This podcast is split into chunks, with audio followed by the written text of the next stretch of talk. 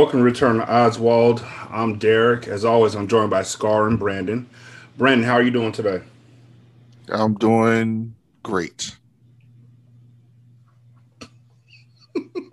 Scar, how are you doing today? I am great as well. Uh, I'm I'm I'm happy about this episode. Okay. Um, this episode was what should have been the season finale of uh last season. Let's just make that simple and plain. It was a good episode, but it was like, why couldn't this have been good for the end of season three? Like that would have honestly, we'll talk about that, I guess. I'll ask that question later. No, it's real simple. It's real simple. If we're thinking about it from a mid-season perspective, it made perfect sense. Like the way that I had said it, um, it made perfect sense that everything will be leading up to what's going to happen the second half of the season, um, and then it stops right before shit gets real, and then like they just happened to end the fucking season on it, and then it made the whole season. But be, be and- like and- one big fucking setup. But it wasn't a but in that regard, it didn't, and and it didn't. It wasn't one big season. That's one thing, and two, shit didn't get real in the way that they had it set up. Like what happened in this episode wasn't the race riot, which is what they were setting up for. It wasn't anything like that. It was something that leads to what will probably lead to something else that may lead to a race riot, but this wasn't that. Yeah, I mean, but you also have like the the the justification of how they tried to get through the race riots and all of that kind of stuff. Yeah. I mean, I mean, so like, yeah, there wasn't a race riot, but now we know why. Yeah. So this episode was called a cock and ball story. Um and if y'all remember at the end of season three, uh Augustus has been thrown into the hole because he um had a porn magazine between his teeth like a puppy, like brought it right back like he was playing fetch or something. Um, and so they threw him in the hole because they said that you couldn't have any nudie mags, and he was like, "I got one, nigga." But so so so so so so so uh, at, at the beginning of this season, they make sure that they show you that Augustus' cell is empty.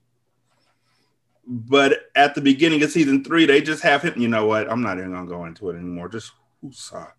We are now two seasons past that bullshit, and I'm sure there's gonna be a lot more. Um, after 14 days of lockdown, it's important that y'all know that it's been 14 days of lockdown. The inmates are let out, and Adebisi immediately stuffs the gun into his dick. I think no, that was just his morning ritual. Right every morning, just stuff it in my pants, right next to my dick. I Who mean, cares? Seems, seems likely. Like this. I mean, you in a you in a prison full of dudes. Like, He probably Safety got the safety on. He probably got the safety on, so he's all right. I'm just. I hope he got the safety on. Otherwise, little Adebisi gonna be mad. Um. So they decide to let the uh, Muslims and Adebisi out first. The uh, Murphy calls the names of like all the all the Muslims and basically all the black folks. All the black folks uh, get moved into the lunchroom. And to his credit, uh, Vern Schillinger, who is observing the shit, notices damn near immediately uh, that all the black folks are going far, far away.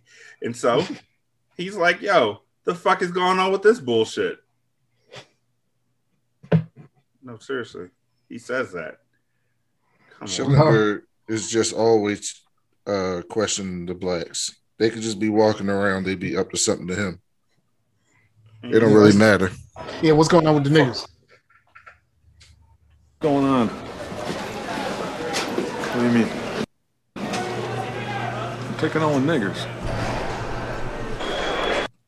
They're taking all the niggers. He sounded concerned. Like that's the that's the worst part about it. He's right. They're taking all the niggers. Like what's Taking all going the on? niggers. Haven't seen this since slavery days. Where all the niggers going? They're, they're Right. taking them all. So they lead all of the uh they lead them into the lunchroom uh where Leo and the sort team are. Um and Leo tells them that when the lock when the lockdown ends fully depends upon them. Um and then they they pan out and then they pan back in. You see he's having the same exact conversation with the white inmates. Um saying that if the racial tension continues and he'll lock it down and they'll stay in uh lockdown until they fucking die for all he cares. Um I thought that it was a uh pretty thorough conversation. Um, I think that Leo uh, took on a role of leadership in saying, "Hey, y'all stop that shit. I don't like it." I don't think the idea of infinite lockdown is the answer to that problem. Well, to make sure that there's not a riot, he's going to make sure that they all die in lockdown. And then after they die, the new inmates won't want to riot anymore. Why, why are they going to die? Because he's going to lock them down until they die. He said so. Okay. But like they're not gonna like die Mr. from Man. they're not going to die from the lockdown. They're going to die because they were going to die. Yeah, from No, the because of old age. He said Yes, they're gonna old be there for a long time. yeah, die. till they die of lockdownism. That's the part that I'm that I'm disputing. They're not dying from the lockdown. Look, you could die from boredom. Yep. From I being locked down. You could die from both. being locked in a room with a crazy person who decides to kill you, which is plenty of them in Oz. Yep. From the lockdown. See? Okay. I'll let it go. Mhm. You got to think outside the box, Scar. And think inside the pod. The box is safe, dog. Stay Lockdown. safe. Stay safe out here in these streets, bro. Also, In somebody house. told me they overstood what I was saying a few days ago, and I just looked.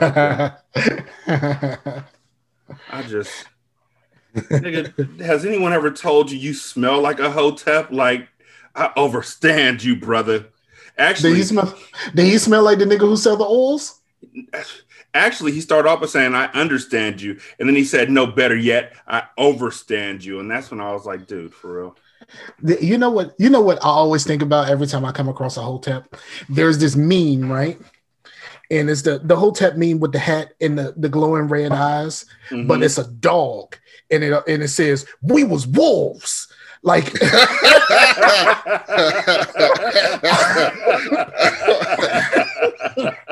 and, and I always get a chuckle because every time I come across a hotep, I can only think we was wolves.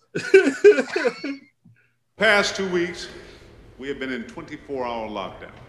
Now, I'm not going to go into the specifics as to what caused this situation. You know it. I brought you together to say this when the lockdown ends depends on you. It is my intention to put this prison back on a routine schedule. But hear me good. If there is one single incident of race related violence, I will lock you away again, black and white, 24 7 for the rest of your fucking lives. told you every time someone says fucking in this show, they emphasize the fuck out of that word. Well, I mean, it's a Got to. strong word. I mean, it's I mean, but it's like overemphasized. Every time someone says fucking, it's like, you fucking her? Like, oh, come calm down. Like, you was, were you fucking her? Like, is, is that how it was going? No, were you There's a difference her? between were you fucking her, hey, were you fucking her, and hey, were you fucking her, and were you fucking her? See, like every instance of the word fucking is super emphasized in this show. But what I'm saying is, every instance of fucking can be a different type of thing. Like, are you It's fucking like crazy? It's, but it's also like You can't it's- be fucking serious. Or are you fucking her? it's kind of like the like when your when your kid realizes they get, they can cuss around you. Yeah. and they, whenever they say a cuss word, they kind of. Look, is that one okay with you? I just I said, "Fucking." I just said shit bitch. Oh, I'm in trouble because the combination didn't work. Okay. By the way, shit bitch was my first fucking conversation combination that I used when I was 14 years old and I was trying to impress a girl. Call somebody a shit bitch. Couldn't impress anybody. Um, so again, 14 days of lockdown. He said it. 14 days. We're lifting the 14 day lockdown. In those 14 days, Pearson Poet's skin tone has gone back to normal. That's all. They told him. He told him. No. Dr. Nathan predicted six months to a year. six months to a year. Absolutely. Dr. Nathan predicted six months to a year. Well, Dr. Nathan's not the best doctor in the world. God damn it, don't say that because she gets mad about that shit. She said six months to a year, not 14 fucking days. Must be the cocoa butter. Um, She also wanted to up the volume on one of her patients till they die. So you know, mm. maybe she was just fucking with him. But in her defense, that patient murdered her husband. Eh, that's not the same thing. It's not equal. When you're a doctor, you take a Hippocratic oath. You take that oath. Yeah, that's right. You take the oath. Doesn't mean No, you fuck. like the oath. I don't care. You took the oath. Yeah. You can't start No. making exceptions No, for the oath. She was not doing no harm. She was making this nigga go to sleep. Right? Mm. Forever. But but honestly, honestly, in her defense, if she tries to make him go to sleep forever, it's really only 21 days. Mm-mm. So also the lockdown is lifted and Khan's wife won a Supreme fucking Court ruling to get Khan taken off life support. In 14 Her fucking trial days. went to the Supreme Court in 14 fucking days. People, The state the state Supreme Court, though. state, I don't give a fuck. 14 days. 14 days. Lawyer, lawsuit filed. You know what? This should go straight up, all the way up. No, no, no, no, no. That wasn't 14 days. It was. So no, the 14 days was when we first when when they took um what's his face out of the prison and then they they came in and talked to the warden. We don't know when they Wait, picked what? up when the warden ca- went and talked to everybody. That was 14 days. oh yeah, we don't know how long it's been since con. Well, We yes, don't know how do. long. No, we don't know how long it's been since that talk. It's been shorter than 14 days. No, since the talk of the warden. When the warden talked with uh with When the- Franklin's mama. No, when the warden said, "All right, I'm," you know, if y'all ever, if y'all fuck up again, y'all going back to lockdown. That conversation, Mm, that's the, that was 14 days. true, true, true. Then Okay, the next so thing we know, is they just watching TV. We don't know how long it's been. Okay, so we know then. that Pearson and Poet was 14 days. We don't know how long it was since she argued for Khan. Okay, that's true. yes, That's we just true. saw them watching TV, and the way this show is, it could have been three weeks. It could have been a month. could have been a year that. and a half. We don't know how long it's fucking been. Five new inmates came in. Uh, but they want Saeed to say a prayer over Khan's body. Um, and Saeed says, keeping in mind the drama that happened between me and Khan, I'm just happy that they asked for me. I mean, shit. Um, and then he goes and talks to Arif, and Arif is like, well, now that Khan's dead, somebody got to lead us. And Saeed's like, I bet you want it to be you, huh? Well, have at it then. I ain't got Reef's nothing. like, yeah, I want it, and and Saeed's like, go for it, man. I'm I'm through with power. I I have my fill of it. I'm good. Which I mean, Arif, I don't know how he do as a as a leader. He's always been like the second in command, Yep. but you know, let's let's see how he does. If he if he fails, then Saeed will step back into the role anyway. And if he But- does great, then Saeed is retired. I thought he was already in charge, No, no, Khan. Khan was in charge. but Khan wasn't the one that stepped to him, was he? When they Nope. had that confrontation, that was but but until Sharif. Khan came up when when him and Trisha were uh getting together, Khan was the one who was making the allegation statements, and, And remember, Khan was- over to him. Khan was the one that made them um to march out the fucking kitchen. I Mhm. mean, out the cafeteria and shit. Like while he was sitting like there, Malcolm X. Yeah. So like Khan Khan was firmly in charge at that point until he until he got knocked out and fucked up. So Khan is the only leader that fought in boxing because none of the other groups' leaders fought. No. Yes, but yes, But remember when Khan started the boxing thing, He wasn't the leader. Not the leader. Oh when he yeah, started, he was not the leader. So he became the leader on the course of the boxing, but fuck it, he's here now. Mhm. You know? all right, that makes sense. Yep, third round knockout.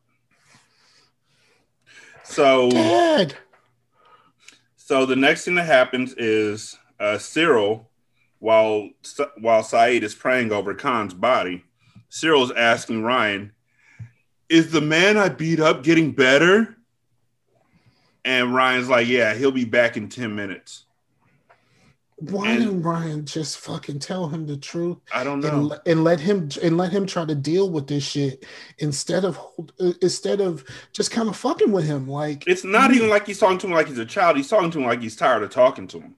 yes, Like, I understand the whole when you're talking to a child and the child says why like 50, 11 times, but he asked one simple question Is a dude that I hit getting better? Yeah, but you also know that he was asking them that last episode, the whole episode. He had in the episode before that because last episode he put hands on uh, Ryan. Yeah, which is why Ryan should have fucking answered. Exactly. That's my my point exactly. Last time you tried to get mouthy, you got tuned up. So like maybe you might want to answer my man questions. You know what? Going forward, we treating this shit like menace to society. I'm gonna ask you simple fucking questions, If if for some reason he had boxing gloves in his hand, right? Just to be safe. I don't want to hurt you again, Ryan. I'm gonna ask you simple fucking questions. All I want is some simple fucking answers. Is he going to be all right?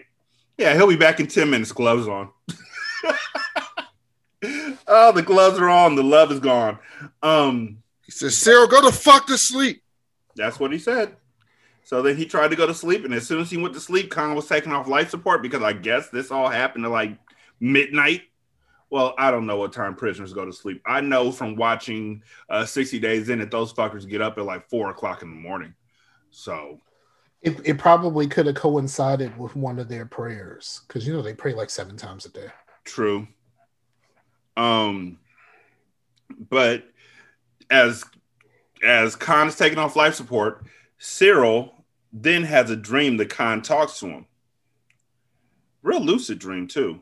Mhm. Cyril wakes up screaming, and now Ryan is concerned, and now he wants to go to Sister Pete. And uh, what can we do about you know about Cyril's bad dreams? And Sister Pete's like, well, we can up the the the uh, the dosage of the Valium that he gets. And he's like, well, no, uh, I'll do anything. So Sister Pete is like, yo, I could put you into the program that I had Miguel in, and y'all could talk to Miss Nathan. killed me, Cyril. I didn't mean to. Then what about him? Who's that? It's Preston Nathan, Gloria's husband. We're never gonna leave you, Cyril. We're gonna be right here inside your head forever. For all eternity.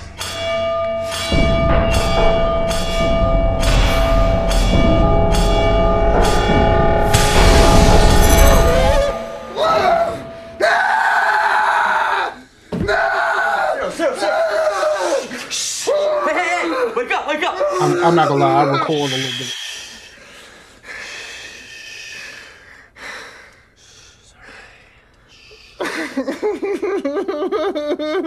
My brother Cyril, you know, he keeps on having those terrible nightmares.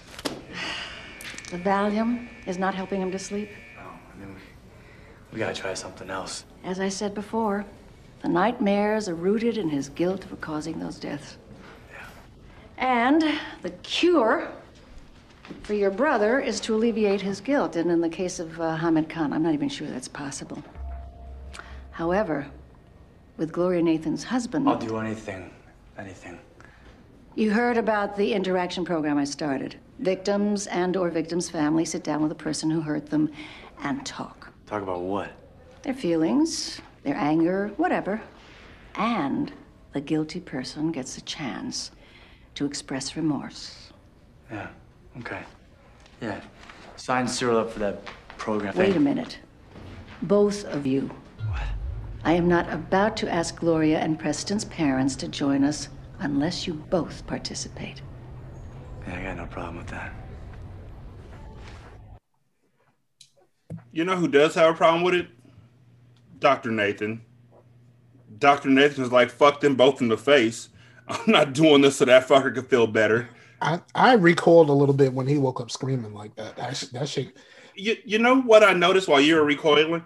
Um, I mean, if, if you want somebody to, you know, give you some value so you can sleep better, I mean, I'm sorry if that scared you. No, I don't have no trouble. I don't have no problem sleeping. I'm sorry.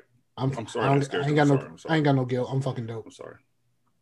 So one thing I noticed while that whole scene was going on, that the part that scared Scar, um, because it happened.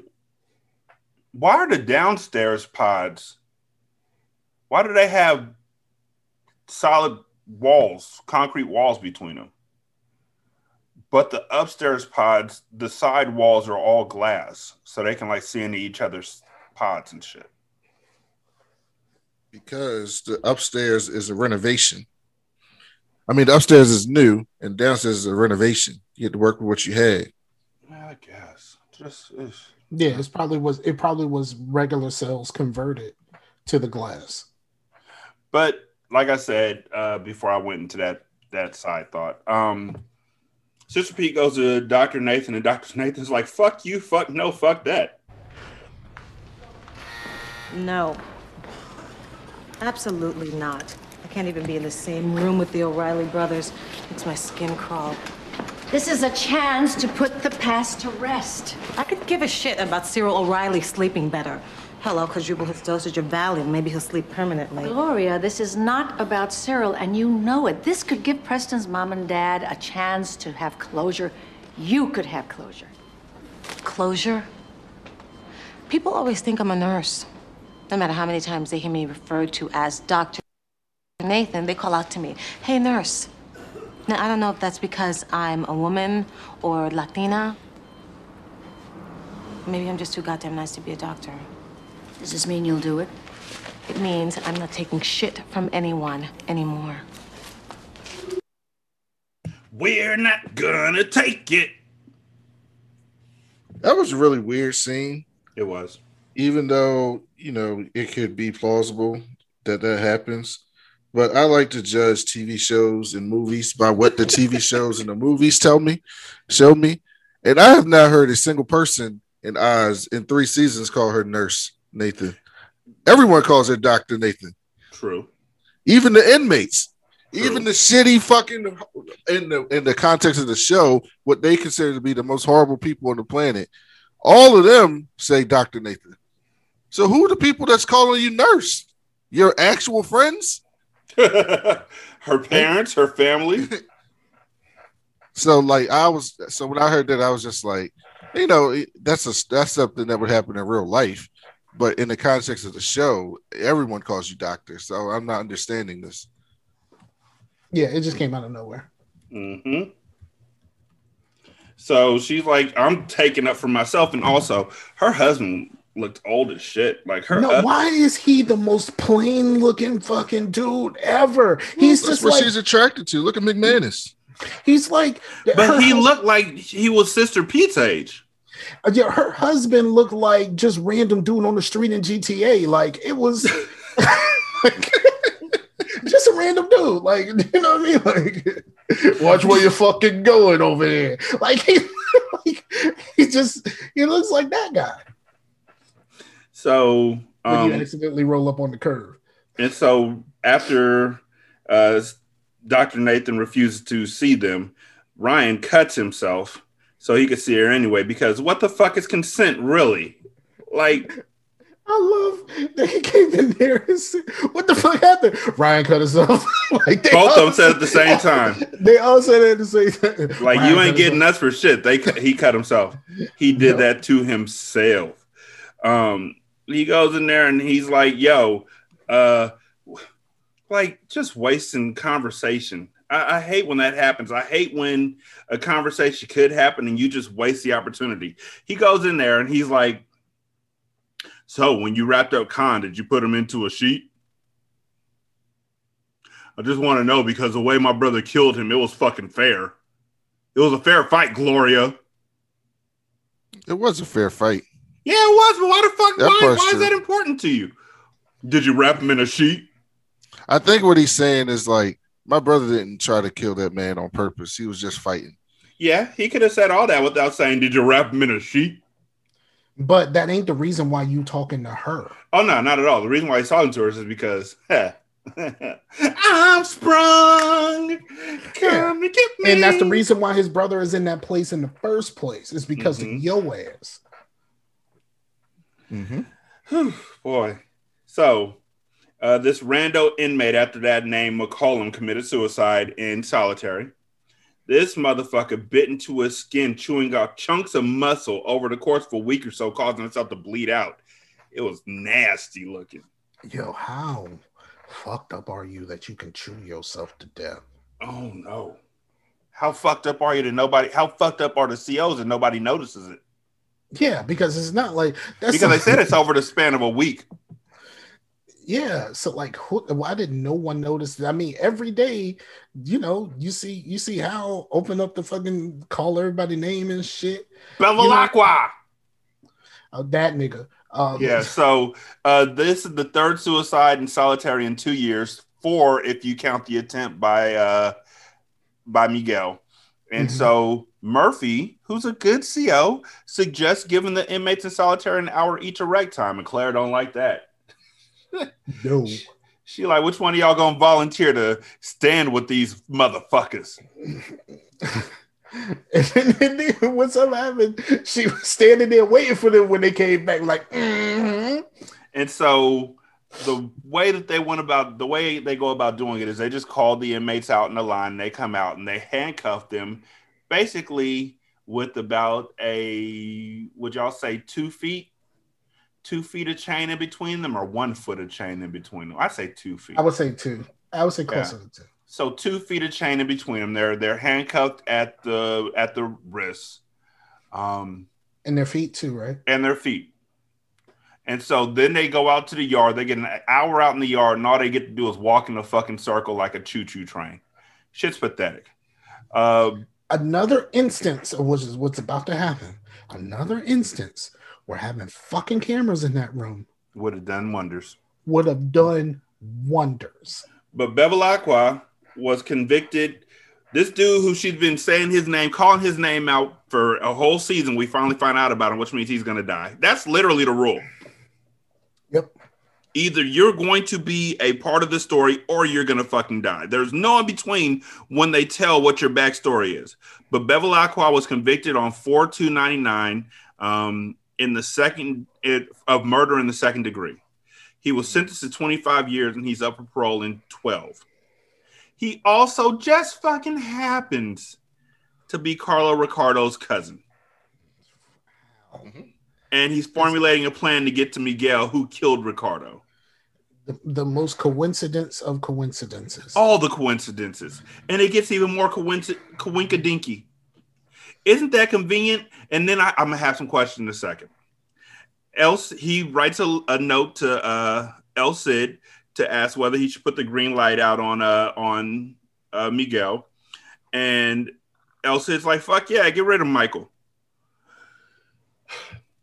And so the next time they're in the circle, walking in the gym for their one hour rec time, um, Bevilaqua, who uh, Miguel calls Waterman, Aquaman, calls him Aquaman.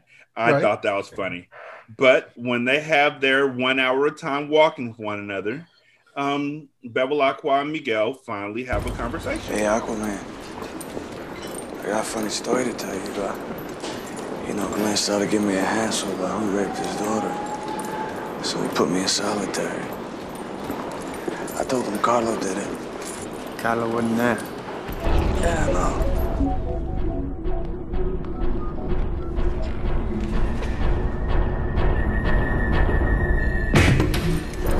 What do you think will happen when Glynn finds out you raped this kid?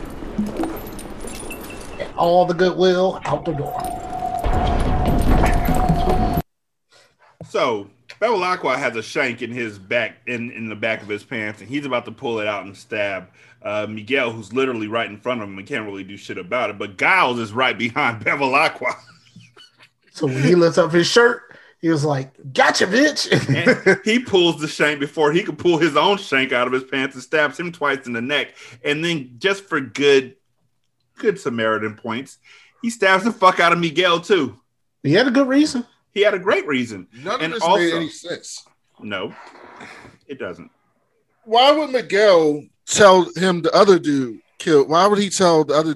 Why would he tell Glynn that the dude, the other dude he killed, did like raped his daughter. when Maybe the he dude who actually raped his daughter is there on Also- death row. I think maybe he thought that saying that like your your your daughter's rapist was here. I took care of him. Now look out for your boy. also highly highly highly coincidental that this show where they have inmates coming from it seems like all over the fucking place have not one not two but three fucking inmates that all live in the same fucking neighborhood and they all live in the same neighborhood as the warden Well, they just live in New York. yeah, that's just New York. we're, we're guessing that's be just New York.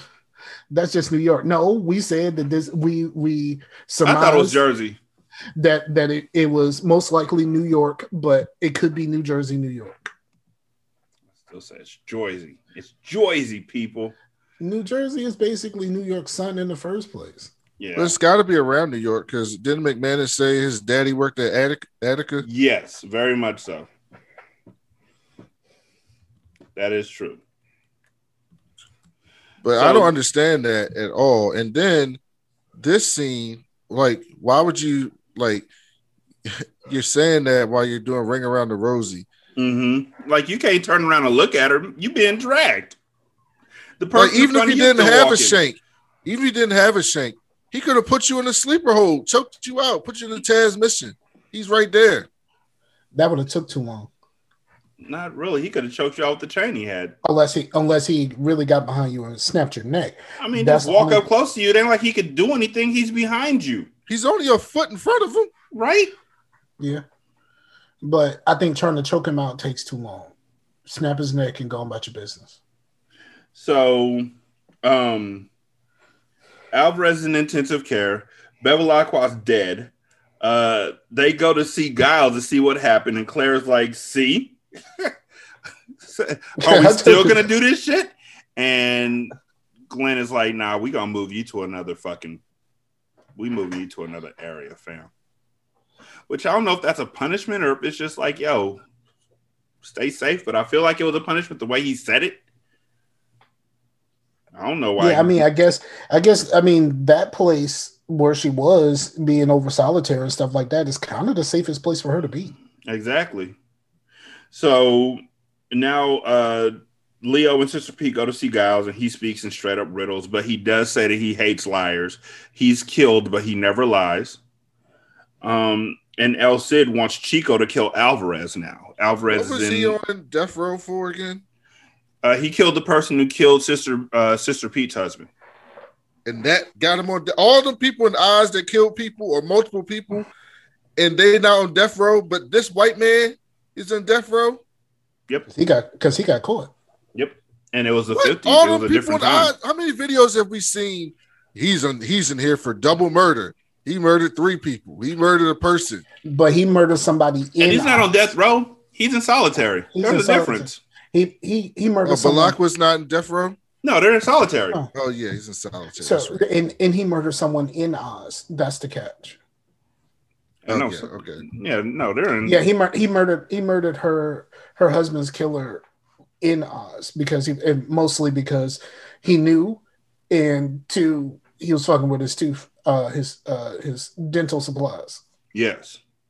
So, and when we get to Giles, they don't even show that big ass box of toothbrushes and shit. Aim! Aim! Aim! Stop hitting the fucking side of the toilet. Aim! so now El Cid wants Chico to kill Alvarez. Alvarez is in the medical ward after getting stabbed in his side. Uh, Schillinger gets a letter and picture of his sons, um, and it made him miss his younger son, Hank. Keep that in mind. His younger son, Hank, because his older son was Andrew, who's now dead. And so he's talking to uh, Robson about his sons, and he just throws the fucking picture away because why remember this shit? Uh, however, Beecher gets a letter from his grandmother, and this shit is just petty. Beecher got a letter from his grandmother, and uh, it didn't. It didn't make it through. It didn't make it through the records. Um, let us let us say some fucked up shit, dog. It was from my grandmother, man. It's empty. Yeah. We had to confiscate the contents. A letter from my grandmother? What could have possibly been in here that you'd have to confiscate it? Well, if I told you, then you'd know. I am. I'm just hoping, and, like he calls someone Mark. Like, oh my god, he hasn't called anyone Mark yet. I need some. I need someone to be called Mark. So then after that, uh Toby Beecher is in the uh he's in the counseling office, Sister Pete's counseling office. Either Ray comes in, he's like, Yo, where's Sister Pete at? Toby's like, Well, she went to see her uh, psychiatrist. Ray is like, Oh, she got a psychiatrist? He's like, Yeah, yeah, he she does. You you, you ain't know? and uh Ray's My like, No. No, I didn't know. A better question should have been why the fuck are you in here unsupervised? Well, we already know that you'll fuck with somebody's records. That was a better question. Did he ever get caught fucking with the records though? No, he's too smart for that shit. Um, but then Ray tells Beecher that you know the shit between you and Schillinger, that's played. I, it's really none of my business. How are you doing, Tobias? Uh, you know, Yeah. Any more trouble with Vern Schillinger? well, there's always going to be trouble. At least until one of us ends up in the morgue. Oh, no, I don't believe that. I know that the two of you caused each other massive amounts of pain over the years, but there's got to be a way to call a truce.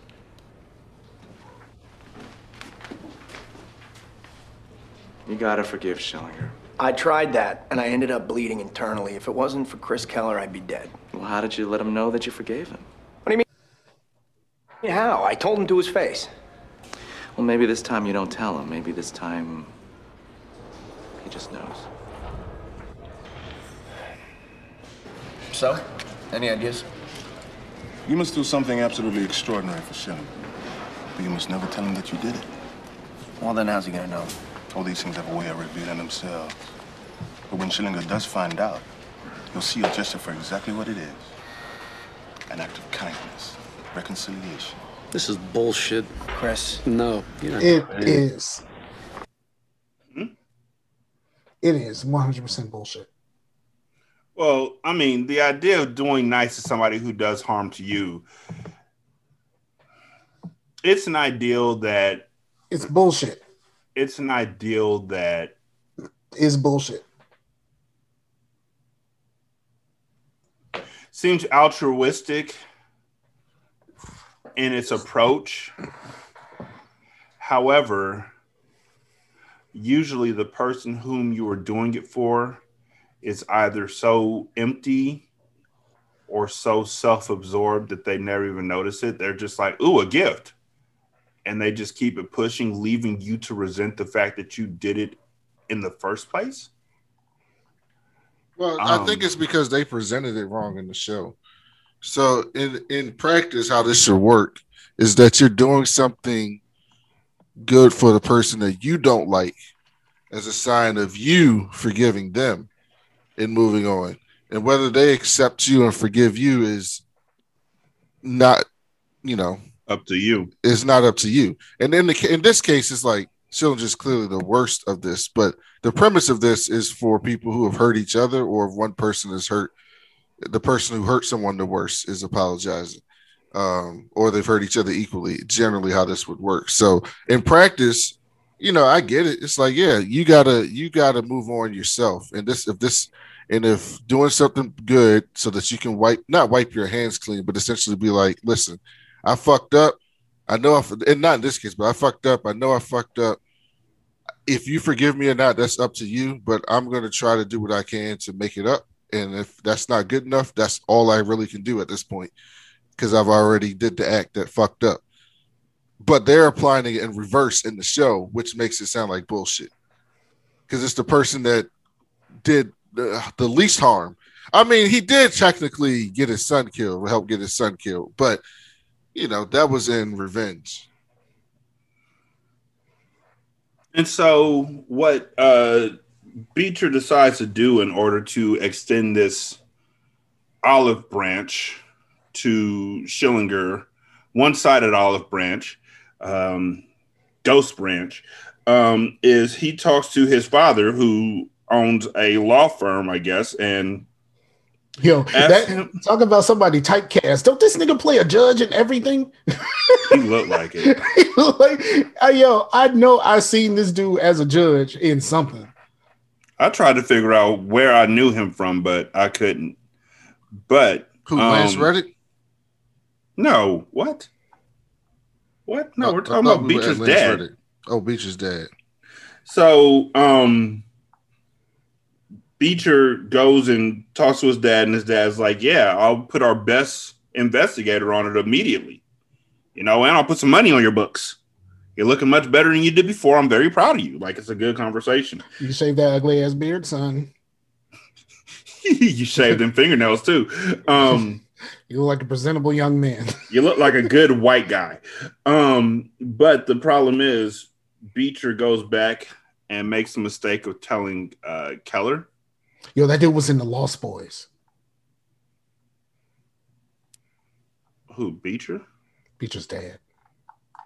Was he in uh, Teen Wolf? I feel like he was the father in Teen Wolf. Nah. Uh, he had the face of the father in Teen Wolf. That was weird. I'm trying to find some. uh, There's something that I've seen where he played, where he was like a judge. I don't, I don't know what it was, but I know I seen something where he played a judge, and I'm, oh. I'm, I'm searching high and low. Oh, okay, keep going. Look, I know how you'll react. Jesus, what? I asked my father to locate Schillinger's other son. We discussed this. Yeah. Yeah, we agreed. No. We didn't agree. Oh, so now all of a sudden you want to help that fuck Schillinger, huh? No, I want to help us. You and me. I want to stop living every fucking day in fear. Hey, that's what being alive is all about, pal. It doesn't have to be. Chris, sometimes, most times, I wish I could wipe away the past. I wish I could wipe away everything I've done. Everything I've said that hurt the people I love. I wish I could look at people and not see all the hurt they caused me. And maybe, maybe this is the way to start making that wish come true. Are you listening to yourself, man? What are you, Tinkerbell? You're wishing upon a star? I'm partially responsible for Andrew Schillinger's death. I need to atone for that. So should you. You know what? Oz didn't make you a bitch. You were born one. Yeah. Okay. Yeah. Don't call me a bitch. Very much. That's the whole conversation. Don't call me a bitch. Also, uh, Keller is pretty um, possessive Yes. of what he he's like trying to really control what Beecher can and can't do, and I don't like that at all. Like, I'm not cool with that in the least bit. Um, Yeah, it's it's it's it's weird. It just kind of came out of him. Like at first he was just happy to be back, and now he's just like, "You mine? Don't do mhm. nothing." Oh, I'll you let me back in. That means I own you. Right. Don't be his bitch. Be my bitch. Yeah. And then like wants to fight and shit. It's just like, what the fuck's wrong with you? And then Mhm, you- try to, and, and then try to snuggle up later. Like, what the fuck's wrong with you, dog? Should have tried to wrestle him down. Obviously, you're good at wrestling. Like you should have taken him down. Two point stance, whatever the fuck it is in wrestling. I don't fucking know. Fuck wrestling, except for the fake wrestling. Like I've had it in my head all day today about the Ultimate Warrior and how Triple H gave him the pedigree. and the Ultimate Warrior bounced back up before Triple H could even turn back around to look at him. I can't find a gif of it anywhere, but that shit is eminently gifable. I bounce back from strife like this. and and the complete opposite is The Rock overselling the Stone Cold Stunner. Oh man, he did a backflip once. Yeah. Yeah, that's good. That's good work right there. That's my man. Don't talk about the rock. Return to Oswald We'll be back after this brief break. Today's podcast is presented by Podgo. Podgo is the easiest way for you to monetize your podcast, providing podcasters with a flat rate for ad space so you always know how much you can get when you include an ad from Podgo. Apply today to become a member and immediately be connected with advertisers that fit your audience. That's podgo.co at P O D O G O dot C O. And be sure to add our podcast in the How Did You Hear About Podgo section of the application. Remember those stories you were supposed to read in high school? Oh, uh, Dickens. Poe. That's literally all the names I can think of. Did you read them? Obviously, I didn't. Let us read them for you. Uh, that sounds dangerous. What does? Reading? It might go badly. But that's half the fun. I'm Ken Sandberg. And I'm Heather Michelle Lawler. Check out Campfire Classics, where we try to read those books that look really good on your shelf. Campfire Classics is available wherever you listen to podcasts. Listen, like, follow.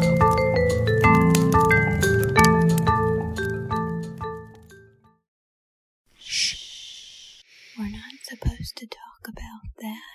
Do not even let those words come out of your mouth. We're not supposed to talk about that. Do not go there. Say anything about it. Hush now. Naughty. We just don't need to talk about this right now. Be quiet. Shh. We're not supposed to talk about That's really taboo. Don't talk about it. You shouldn't talk about that. Don't talk about that. You aren't supposed to talk. We can't talk about that in this house. You shouldn't talk about that. Can we talk about this? We are going to talk about this.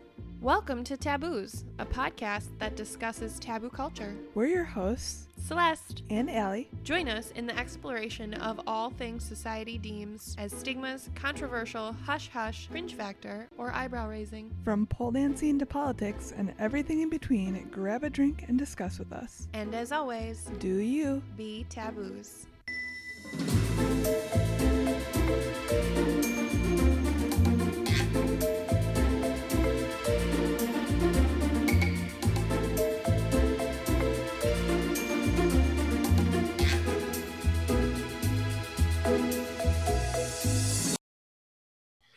So, uh, Shirley got her abortion. Uh, how she actually pulled that out in a mental health facility, I I don't know. They say suspicious circumstances. Right? Like there's nothing that can hurt you. There's not even stairs in a mental health facility. They don't they, they don't want you to be able to do anything. Did we skip over McMahon McManus going to talk to Pepa? No, not yet. Okay. Thank you though. Um you, see how many notes I have, right? No, I don't. You know how many notes I take, right? Yes. Do you want how many notes I took for this one? I don't want to know. Let me cook. Okay. Okay. I thought I just thought it happened earlier in the No, episode. it That's my fault. That's my no, fault. No, it yeah. Um bad. but Shirley's going back to Oz and she's on death row again.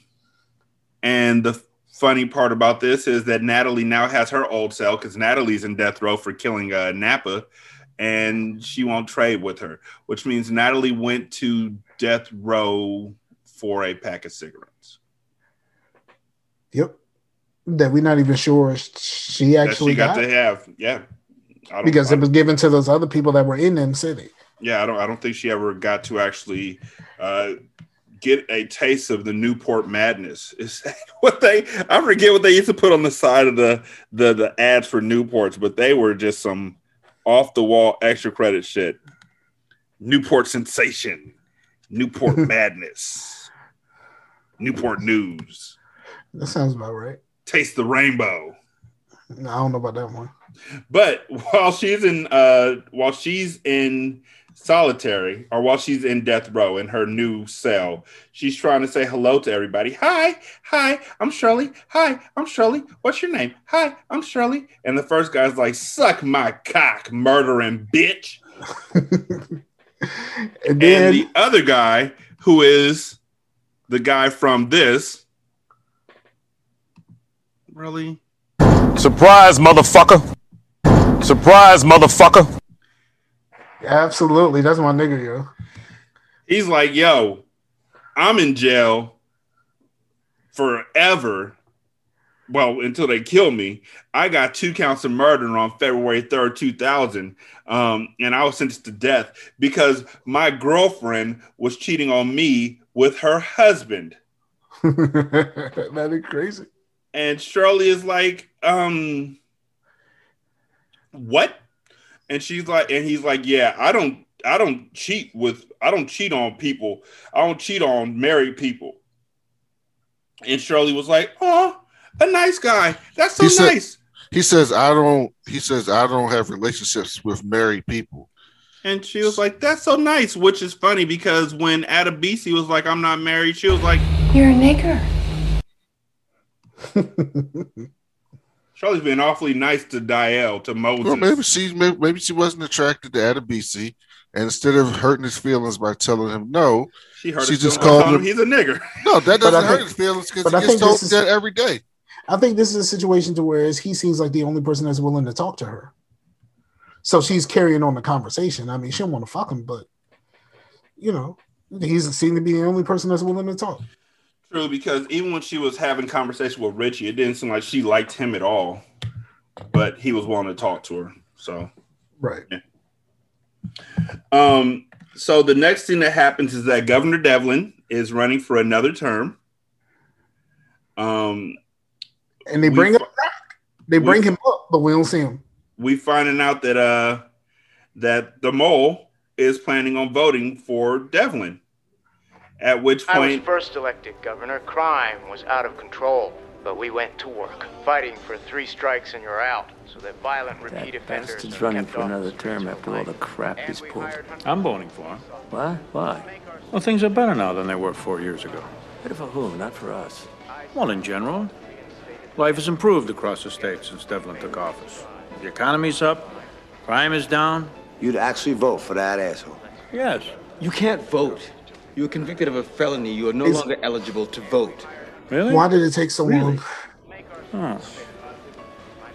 Well, that's okay. I never used to vote anyway. he probably voted for Trump. Probably.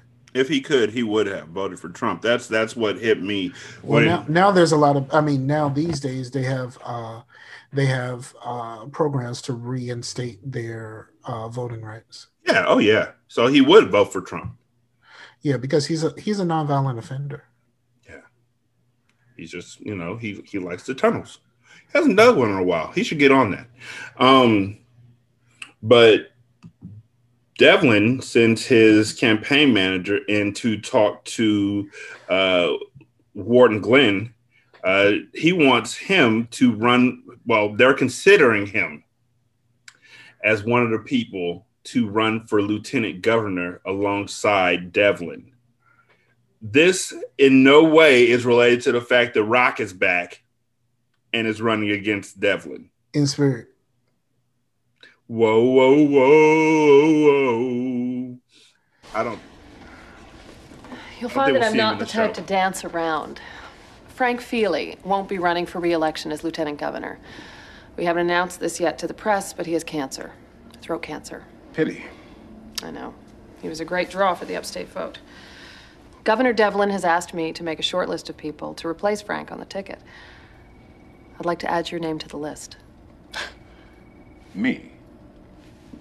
Run with Devlin. I know that you and the governor have had your differences in the past, but I also know you're as conservative as he is on most issues. This wouldn't have anything to do with Alvah Case announcing he's running against Devlin. Well, I'll be honest, sure. This administration's reputation with the African American community is a bit tarnished. But deeper than that, I think you'd make a great lieutenant governor. You offering me this? No, you're on the list. The convention is two months away. Between now and then, you'd need to increase your public profile. How? Oh, that's what I'm here for to walk you through the steps. I'm glad you're interested, Leo. I haven't said that I am. Yes, you have. But after what happens at the end of this episode, you're probably out of the running now. So, you know, totally just exposes Leo as a fucking black Republican. Um, all the stuff I that he's done throughout the I mean, past four seasons makes sense now. His mindset and the way he's leaning. What are you saying, Scar? I mean, that seemed pretty obvious. Yeah. His people don't commit crimes. That's that's a Republican talking point right there. But you say these are not my niggas. Are you a Republican? No, I say those are not my niggas, but like I don't say my niggas do not commit crimes. I know some of my niggas do. I'd like to state for the facts that the black people in the Oz are not my niggas. The ones that we've met. Besides um um God damn it, how am I forgetting his name? Saeed. Saeed. Besides Saeed. He can he's one of my niggas. I can I can rock with Saeed. I can rock with Khan. Khan, no, Khan's a racist. I can't rock with Khan. I can't rock with none of these motherfuckers. None of these people are Saeed Saeed just has an affinity for white people, but white women, but he doesn't. He's not anti-black. He just likes white women. So I can I can I can I can accept that. No, I'm good on all of them. The rest of them, mm-mm. Nope. None. Okay. Because none of these people can be redeemed at this point. None of these people seem like they can be redeemed. Zero. no. The closest one was Poet, and then he fucked it up, and now he's hanging around Wangler. Uh, Bricks. Is he even still Bricks. his name is his name will always be Bricks. He's hanging around bricks. By the way, why are those two niggas who seem to be tough people following around bricks? Like that one dude got bricks' baby mama killed, and the dude he was fucking with. So clearly he Because because he's Bricks, about that life. because Bricks was the one who had to deal with the uh, with the Italians for the drugs. They the Italians wanted Bricks because Bricks was young and stupid and easier to control. No, so I'm like you got to roll with, you got to roll you got to roll with the man that can get access to the drugs. Now the, the only reason why he has access to the drugs is because he seems to be easily controllable from the Italians. So you roll with the nigga who can get you the drugs. But why is Bricks the one in charge? They just be following behind him. Because he the nigga that can get you the drugs. Are you not listening to me, sir? Can still get the drugs and not be in charge. The person who can get you the drugs is in charge. Who you think giving Adebisi drugs? Bricks. You think Bricks is in charge of Adebisi? No. He don't have to be in charge to get the drugs. You can bully and mush that man to get you the drugs. I will fuck you up, Bricks, unless you get me some tits. But we haven't even seen Adebisi really be about that tit life. No, not anymore, but he was. He was, but we haven't seen him be about that life recently. Even without asking for tits, he bosses Bricks around. Had that man tied up naked in the, in the bottom bunk. Nigga was walking around, walking around the cell singing "Feeling on Your Booty." Also, we'll get to it soon, but I love Adebisi's plan. This whole time, this whole thing was designed to, or it's either it was whole thing was either designed or it fell happily, just like perfect in his lap to get revenge on Bricks for killing his daddy. I think it's, I think it fell perfect. And then, like, when the fuck did O'Reilly? Okay, we'll get to that. Thank you. Thank you. I was just gonna sit here quietly until y'all stopped. Why we got to stop? It's a podcast. There's it's a review show. Mm-hmm. But you're just gonna play the clip for every single scene, so we need to get some of this shit out the way. well, how about this? McManus goes to gen pop to look to Diane, and she's not there, but he talks to officer, officer Andrea Phelan, who's played by Pepa. By who? Oh, that was Pepa. Yeah, that was I, Pepa. I, I just wanted to point out another rapper. That's it. I'm not even gonna play a video. See what Yeah, you but did? her, I mean, her husband was Snake. Nope, so let's stop talking about it. So So McManus do is think nope. this scene. Mm-mm, nope. So McManus What is do you thinking mean, of- nope? Nope, just- nope, nope. So nope. this scene. I think he just got offended because I said he was gonna play every scene. Nope, I'm not I don't playing put you nothing. getting ascended. I didn't ask you to play nothing. It's a No. podcast, so we talking. You- So I- this I was an talk no interesting way to write off a character. Is to say, I got married to Dudley Do Right when I was in another country. Wait, are you even gonna let us bring it in? Like we didn't talk about that. I just said he went to look for Diane. You just said that. Yeah, I said he went to look for Diane and talked to Andrea Phelan, who's played by Pepa. Oh well, yeah, you were talking too fast because you were angry, so you started talking in- speed motion. so I just assumed you speeded right through that part. Nah, McManus has a fucking ring and he's thinking about proposing to Diane. And right when he closes that ring, Sister Pete come in with that news. It tells him that she and Dee Dee are going to stay in London and that Diane's getting married to a guard of Buckingham Palace after two weeks. Why didn't they just? Why didn't they just tell the truth? Why didn't they just say like she ended up getting married to some wise guy in New Jersey? In New Jersey. He, she's right across the street in Jersey. Oh, is this when the Sopranos started? Sopranos started in 1999. This episode came out in 2000. She's gone. But that means she was in the Sopranos all of the last season, right? Yeah. So she was doing both shows. Look at her getting the bag. Yeah, that's why she. Well, was, I mean, if that's why do- she was barely in the season. She was barely in last season. And also, if you look at it, I mean, when they recorded it, it wasn't. It may not have been at the same exact time. So, and one was a pilot. The other one was in what its third season. You're gonna want to stick around to the other one just in case it doesn't take off. Mhm. But then the Sopranos became everything, and so she was like, "Yeah, fuck you guys, I'm dipping." Mm-mm-mm. They just wrote her off. quickly. She and the way that they wrote her off was just like, wait, what? When the fuck did she get the money to go to London? Right? Like, Ain't she broke? Like, what Wait. the fuck did she get money to go to London? Did she take the money that fucking that that Schillinger was giving her? Like, wait, what happened? Oh yeah, she went. Oh, here we go. Uh, you busy? Uh, no, no, no. Come on in. What's the problem? No problem. Hey, um, I just got off the phone with Diane. Yeah, where is she? Well, she's still in London. I just called her hotel. They said she checked out. Yeah. Uh, You know, her two weeks are up. What, what it, it, it- she was supposed to come back to work today. What's she still doing in London? well, you know, she and Dee Dee uh, were standing in front of Buckingham Palace, and uh, she got into a conversation with a guard. I thought they didn't talk. He was on a break. Anyway, um, one thing led to another, and uh,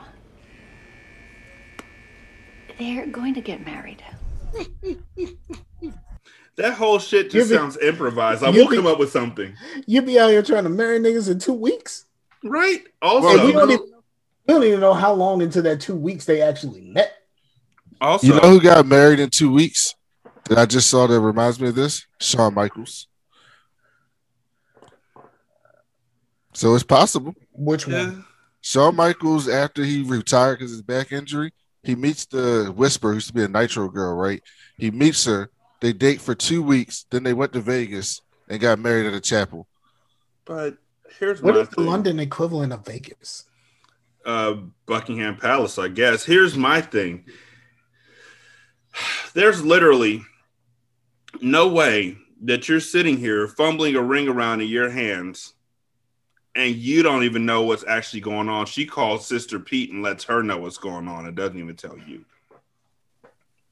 That's dirty business. Well, you, this was 1999, so you weren't about to just be making international calls all willy nilly. She made an international calls to Sister Pete. Yeah, to say the person I'm, who was going- I'm free. I'm free. And he made international calls calling her hotel room. hmm And here's the other thing. She didn't even like him. It was clear when she kissed him in the last episode that they kissed. She was only doing it to spite Claire. It was clear to you. It wasn't clear to him at all. It wasn't clear to him at all. It ain't my fault he ain't smart. Oh, I felt bad for McManus. I did He- not. He was ready to, you know, settle down with the woman of his dreams. He decided she was a woman of his dreams. He had he had every chance to to seal the deal. How many Nick? How many people fuck up and then they end up getting with the woman that they fucked up with many times and then I- I live have happily no ever clue, after? But I don't on TV would shows all the time. on. I don't see how any of that will lead to happily ever after. Happy ever after. So Kenny uh, gets back into, or Kenny's talking to Adebisi in the um, lunchroom, and he's like, "Yo, when you gonna use a gun?" And Adebisi's like, "Be patient. I got a plan. I'm just not gonna be the one to shoot the fucking gun, but it's all gonna pop off.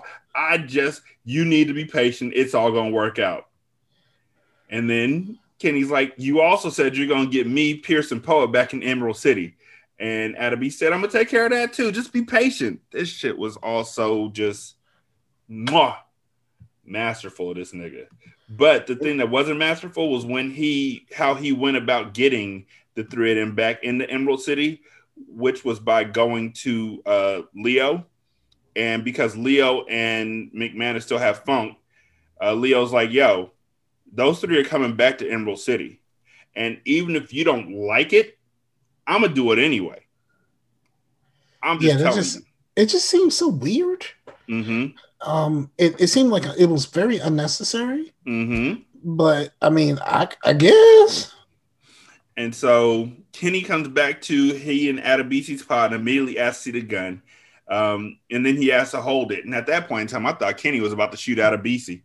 Um, Adebisi was like, I come was and get it. acting like a kid. Oh, let me see the gun. Like you You ain't don't never care seen with a gun.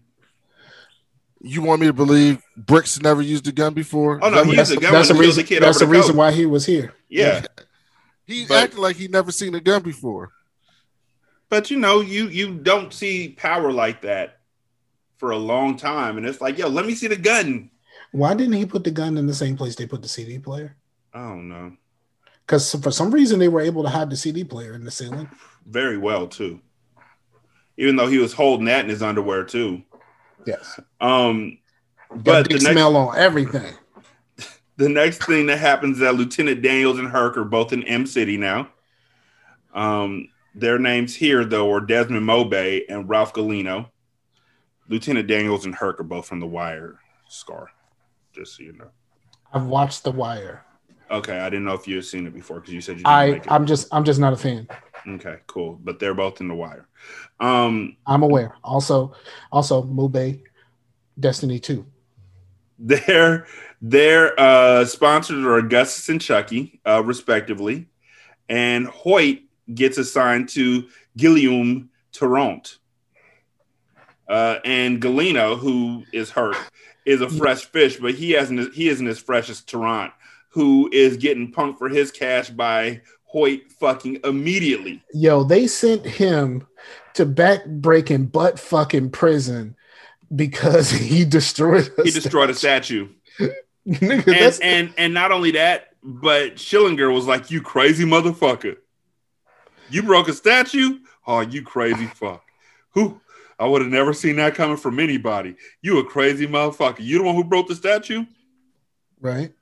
Like, come on now, seriously? It's a fucking statue, Schillinger. You put a tattoo on somebody's ass. Calm the fuck down.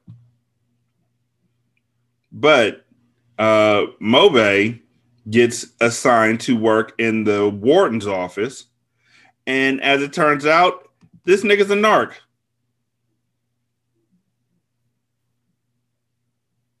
Surprise, motherfucker.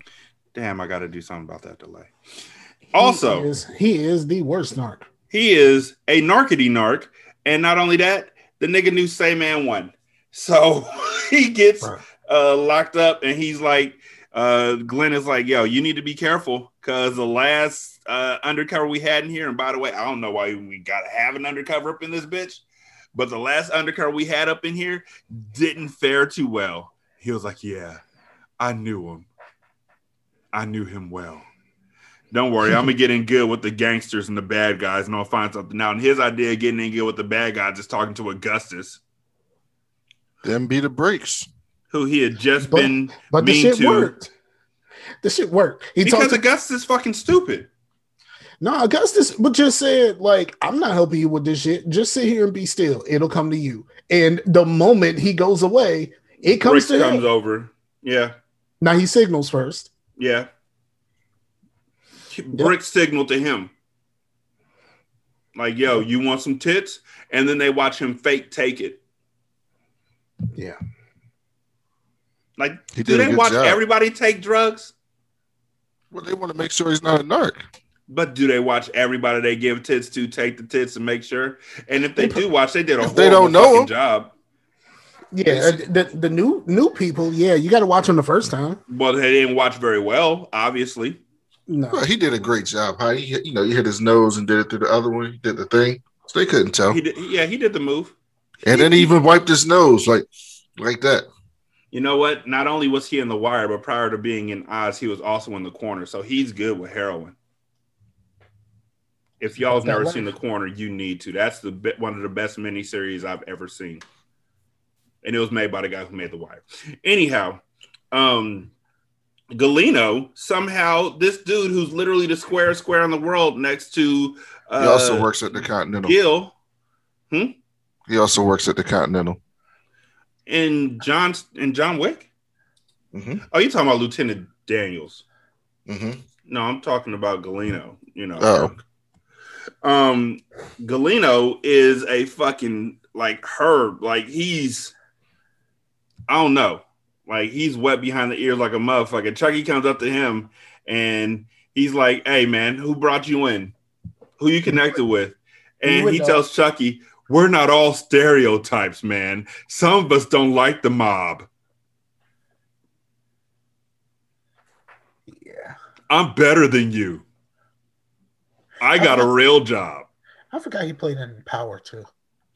And so uh next thing that happens is Galino's on a cell phone and Stan comes in and he's like, Hey man, I don't want you to get in trouble for having that cell phone. Why don't you go ahead and give it to me? And he's just like, "Thank you for taking this shit away from me." I won't even say who I won't even say how I found it. I'll just turn it in. That way you won't get in trouble. Let me get the charger too. Yeah, fucking stupid. And so yeah. And then the, the real question is like, he was just sitting there using the phone. So like, was it illegal? He didn't know.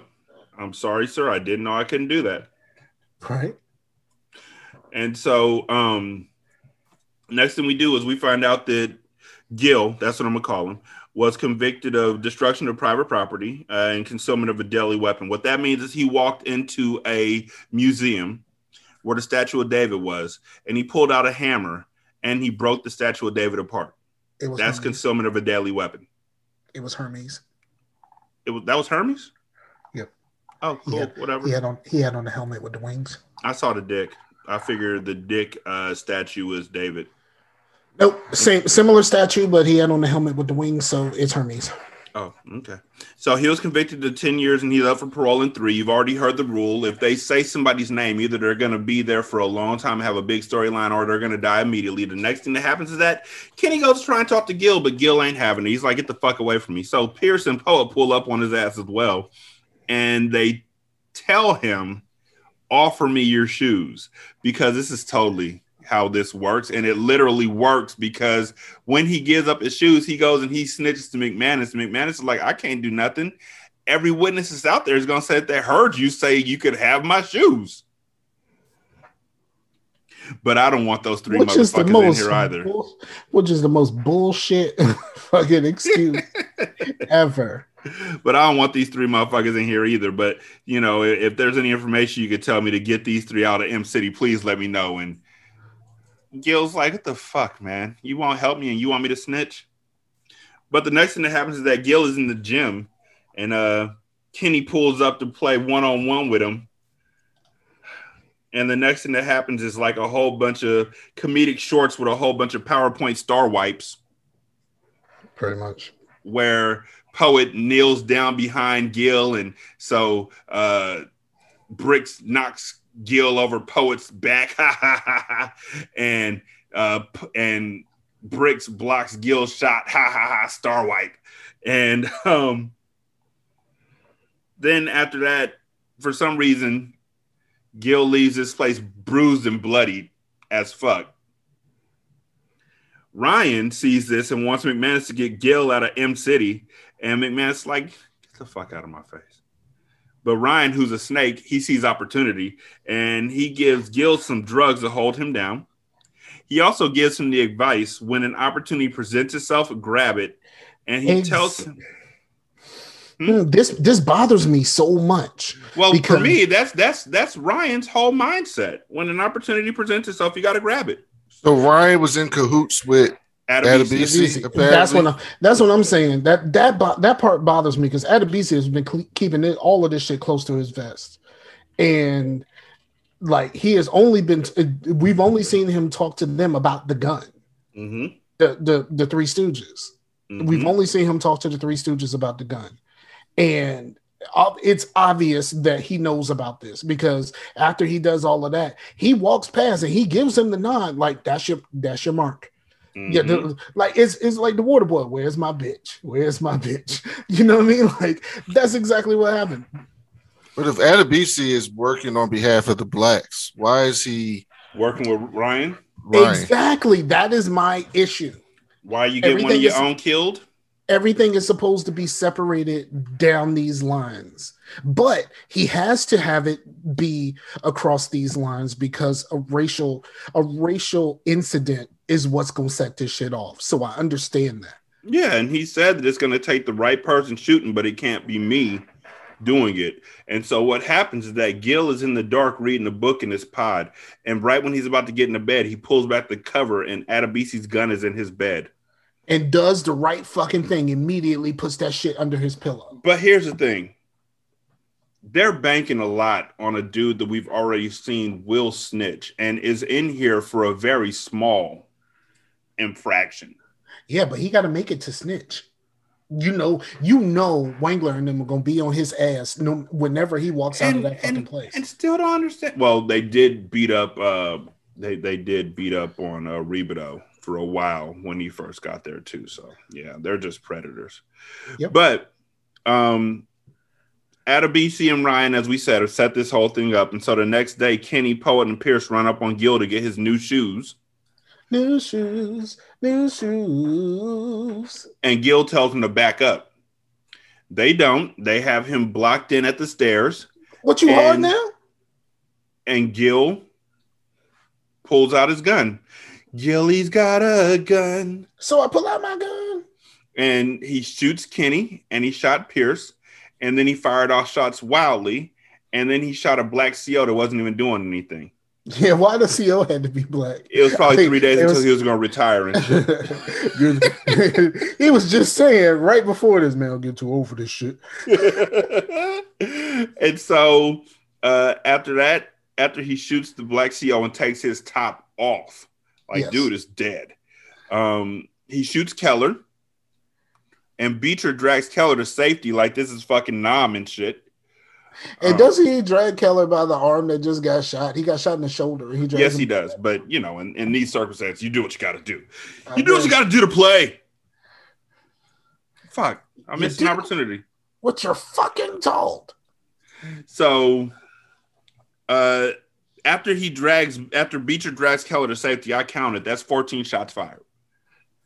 Kenny and Pierce are dead, but Kenny will wake up in Baltimore.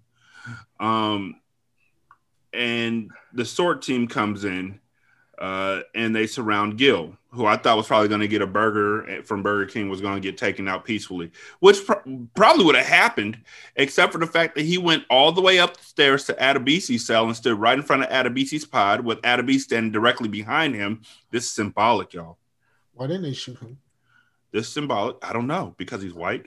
Um, but this symbolic. They they watch him go all the way up. So then he's standing right behind or right in front of Adebisi, who set this whole thing up. He puts the gun in his mouth and he pulls the trigger. Question is, why the fuck didn't that bullet go straight through him and into Adebisi?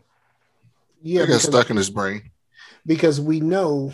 Um, I mean, we know that at least you can get a chair through that motherfucker. Definitely, a bullet can go through. hmm And if it's if the blood splatter was like that, it didn't get stuck in his brain. That went through. Yep. So that should have taken out Adebisi. That was what I was looking at. Um, And Adebisi didn't flinch at all. because like I said, symbolic. Adebisi standing right there, looking like this is this was my plan. Two guys that I didn't like in the first place are dead. Poet is all alone with his skin returned, but he's all alone. And some random dude like this shit was random happenstance as fuck. You couldn't have said this was my plan three fucking weeks ago. I think them niggas had on makeup. It was pancake number nine. Really. Ain't But that, ain't that what's, what's that? What's that? That's that's Little Richard, right? I don't know what number it is. I don't know, but there's no way that he could have planned all this when he had um Kenny tied up in the bed. Obviously, That's when he first told Kenny he had a plan.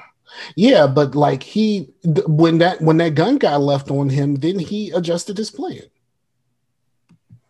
This man is a supervillain. He planned that shit out. Right? We're gonna find out that he had Gil come in there, and then we're gonna see in another cutscene that he told Kenny, "Those are some nice shoes. You should get them for the culture." Mm-hmm. Mm-hmm. He set it all up. We're gonna get the flashbacks. Mm-hmm. But that's- Overall, that ain't gonna happen until next season. overall, like I said, this should have been the finale because that felt like a finale type episode with Wangler getting All shot. to get McManus out of charge, to get a black person who you don't know is going to be good in charge. When the one black person that you do know that's in charge is the warden, is terrible. Yeah. He not out here helping the black people. McMahon has been helping y'all more than that nigga. Yeah, but this is really just to get Kenny out the way. Yeah. I think he want he wanted to do the thing with McManus, but he also took an opportunity to get Kenny up out the paint because he wanted to end that nigga for the longest. But so did All he, he see Kenny was- bullying Gil, and he was like, "You know what, Ryan? Talk to him, snake him, so then he'll take the gun." I just don't see the Ryan connection to this. Right? I just don't like. I, there's no reason why Ryan should be connected with this, but obviously he is. Ryan's connected in everything. because everything is everything has been based along racial lines and that is that's crossing swords you cannot right now with the, the, the way that the, the prison is right now you can't be out here crossing swords It's the same way that uh, Augustus sees everything. Ryan is involved in everything. That's the only way I could think of it. yeah But uh, Brandon, who was your MVP for the episode? Adebisi. Indeed. He he got his way.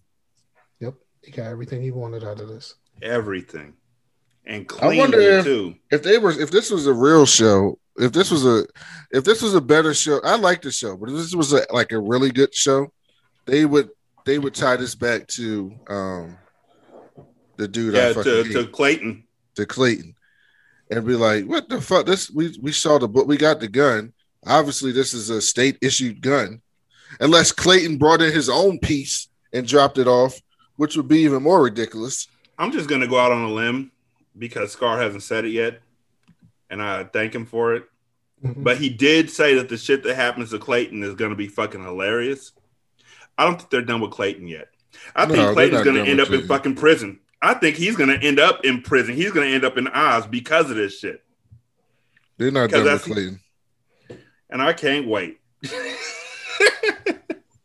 I I'm can't saying- wait. I'm, I'm saying nothing i'm not saying whether you're right or wrong i'm just saying the shit's hilarious I'll, I'll take that.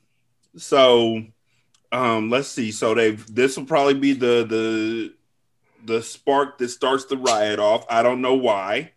I guess the well, yeah, because the brothers would be mad about uh Kenny getting killed. Oh, I do have something to say about that last scene. Yes. I love my man Chris Meloni. Mm-hmm.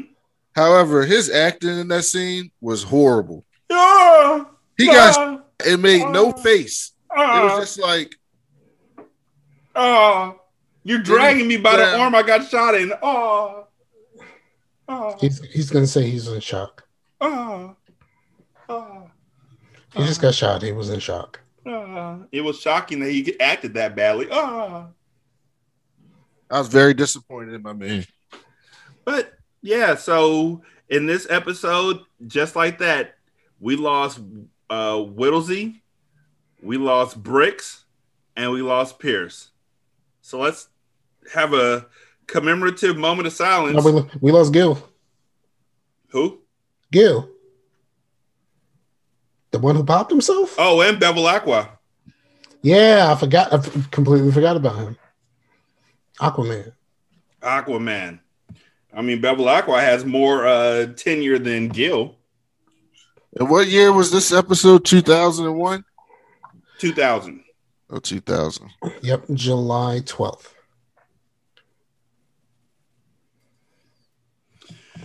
All right. Uh, we want to thank each and every one of y'all for listening to the show. If you want to leave a review, you can go ahead and go to Podchaser. Uh, Podchaser, you can leave a review for separate uh, episodes, or you can leave a review for the show as a whole. Uh, you can also go to Apple Podcast, Stitcher, or um, there's other places.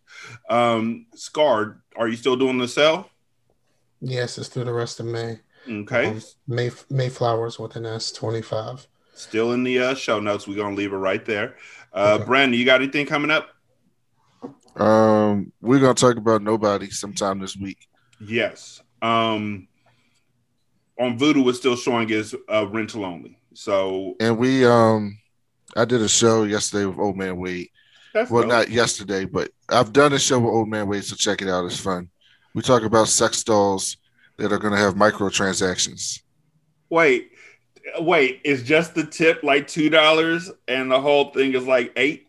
Microtransaction sex dolls, that's right. I can't wait. I mean, not to use it. I just, you know what? Fuck that conversation. I'm done with this. This is awkward. Um, thank y'all all for listening. We greatly do appreciate it. Um, Brandon is on Twitter at that cool blick nerd. That's B O K. Scar's on Twitter at Scarfinger, but he's usually not on there because it's the Wild Wild West. So y'all would have to find him on Facebook. Good luck. Uh, I'm on Twitter at Rashanii, and the show is Return to Oswald. You can also email us at return to Oswald at gmail.com. If you want to leave a voicemail, the voicemail number is area code 916 633 1537. Thank you so much for listening to the show. Please let five of your friends know about it so then we can only get bigger. Um, and we'll holler at y'all next week. Y'all be good. Peace. Peace out.